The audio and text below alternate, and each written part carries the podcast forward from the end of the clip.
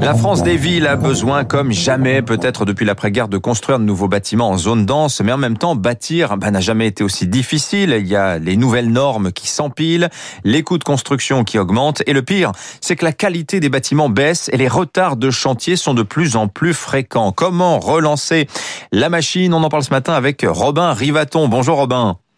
Bonjour. Vous êtes le directeur général de Riolestec, co-auteur avec votre président Bernard Michel, l'ancien patron de la foncière Gessina, d'un rapport remis au gouvernement euh, la semaine dernière sur l'avenir de la construction immobilière. Alors dans ce rapport d'une soixantaine de pages, vous dites en substance, enfin vous rappelez les objectifs fixés par le gouvernement au secteur du bâtiment. On veut une construction moins chère, moins gourmande en espace, une construction bas carbone aussi, qui soit de plus en plus multifonctionnelle. C'est un gros défi, Romain, pour un secteur, le bâtiment, qui est connu pour être, euh, pour peu investir dans l'innovation. Hein. Oui, alors la construction investit peu dans l'innovation parce que les marges sont faibles et donc aujourd'hui il a besoin de la technologie pour réussir à atteindre les enjeux et les objectifs que lui fixe le, gouvernement. Hein, vous l'avez dit, construire mieux, construire plus vite, construire moins cher, construire avec un moindre impact carbone. Et donc c'est seule la technologie et les gains de productivité qui permettront de faire face à ça. Je vais rajouter également un point dans l'équation qui est un point important, c'est qu'aujourd'hui on a de plus en plus de mal à faire venir des jeunes sur les chantiers et on a un gros problème de main d'œuvre qui est en train de poindre à l'horizon. Pourquoi le bâtiment, cela dit, ferait-il des efforts en matière d'innovation? Ça coûte très cher et d'ailleurs, vous l'écrivez dans votre rapport, vous écrivez le coût de construction est minoritaire dans les projets de construction neuve, dans les zones denses. C'est le terrain qui coûte le plus cher. Évidemment, le, le foncier est le, principal objet euh, du, du coût des bâtiments et aujourd'hui, on a encore un, très gros travail à mener sur la, la, réduction du foncier, mais le bâti et la qualité du bâti va dépendre de cette technologie. Et encore une fois, les réglementations, notamment la réglementation environnementale 2020, la RE 2020, ou le décret tertiaire dans le cadre du bâtiment de bureau, vont obliger de manière quasiment obligatoire pour atteindre ces objectifs de revoir complètement la façon de construire. Donc la pression vient essentiellement de la réglementation. Voilà, la RE 2020 qui fait beaucoup tousser les acteurs du, bâtiment.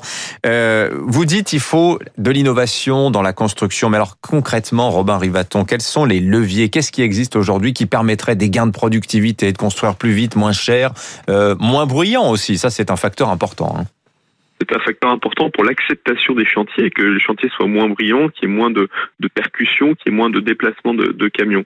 Notre rapport porte sur l'industrialisation de la construction. Ça veut dire quoi? Ça veut dire qu'on va amener sur le chantier des éléments de plus en plus préfabriqués, des éléments qui vont être préconçus et donc qui vont avoir déjà été produits en usine. Et donc ces éléments-là, ils vont euh, être amenés directement sur le chantier, ils vont avoir été produits dans des conditions industrielles et donc avoir une meilleure qualité. Voilà, ça s'appelle le hors-site. On fait, on fait fabriquer à l'usine et on amène directement sur le chantier. Ça se fait déjà pour certains éléments. Je pense par exemple aux escaliers. On voit toujours les toupies d'escaliers arriver toutes faites. Mais qu'est-ce qu'on peut faire aujourd'hui en usine et qu'on amènerait directement sur le chantier, euh, Robin Rivaton? Déjà les vitres, par exemple, les escaliers, et demain on peut imaginer des murs entiers, des modules entiers, c'est-à-dire quasiment une chambre, une salle de bain, euh, un appartement entier qui serait fait. On, a déjà des exemples pour les hôtels où il y a des choses qui, avec des appartements, des, des chambres d'hôtel qui sont recouvertes de moquettes, parfois même où le mobilier est livré. Ah oui, ça, bah ça c'est quand même assez assez stupéfiant.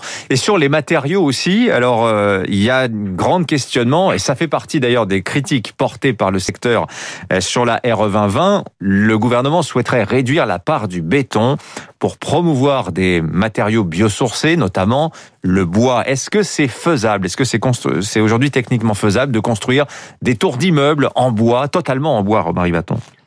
Alors oui, le, bois est un matériau avec des qualités de construction extraordinaires et on pourrait faire des, choses, y compris en, euh, proche de la grande hauteur en, bois.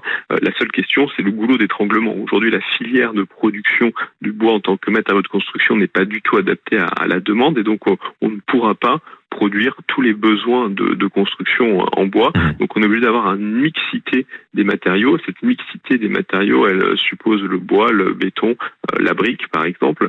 Euh, et donc euh, le, on va aller vers, vers cette mixité-là. La construction industrialisée, évidemment, se prête très bien au bois puisque c'est un matériau qui permet d'être vraiment bien agencé en usine. On sait faire aussi, ça je l'ignorais, du béton bas carbone. Qu'est-ce que c'est que ce béton bas carbone, Romain Riviaton? Le béton bas carbone, c'est un béton dont, dont la, le cycle de production a été optimisé afin de, de, limiter son empreinte, son empreinte carbone et son empreinte environnementale, et donc on peut utiliser pour produire ces bâtiments euh, plus durables. Voilà, il y a quand même le problème de la ressource en eau aussi quand on parle du béton. Hein. Exactement. Euh, D'ailleurs, je vous signale, chers auditeurs, je recevrai jeudi le patron de Woodéum, qui est l'un des champions français de la construction bois. Alors lui, il concentre à peu près toutes les innovations dont on vient de parler à l'instant avec euh, Robin Rivaton. Merci à vous, Robin, d'avoir été avec nous, directeur général de. Real Estate, jeu de mots en Real Estate, bâtiment, enfin immobilier en anglais, et la tech. Votre rapport d'ailleurs est consultable publiquement. Euh, on peut le retrouver sur le site du ministère du, euh, de, de la transition écologique et du logement. Il est 6h53. Restez avec nous.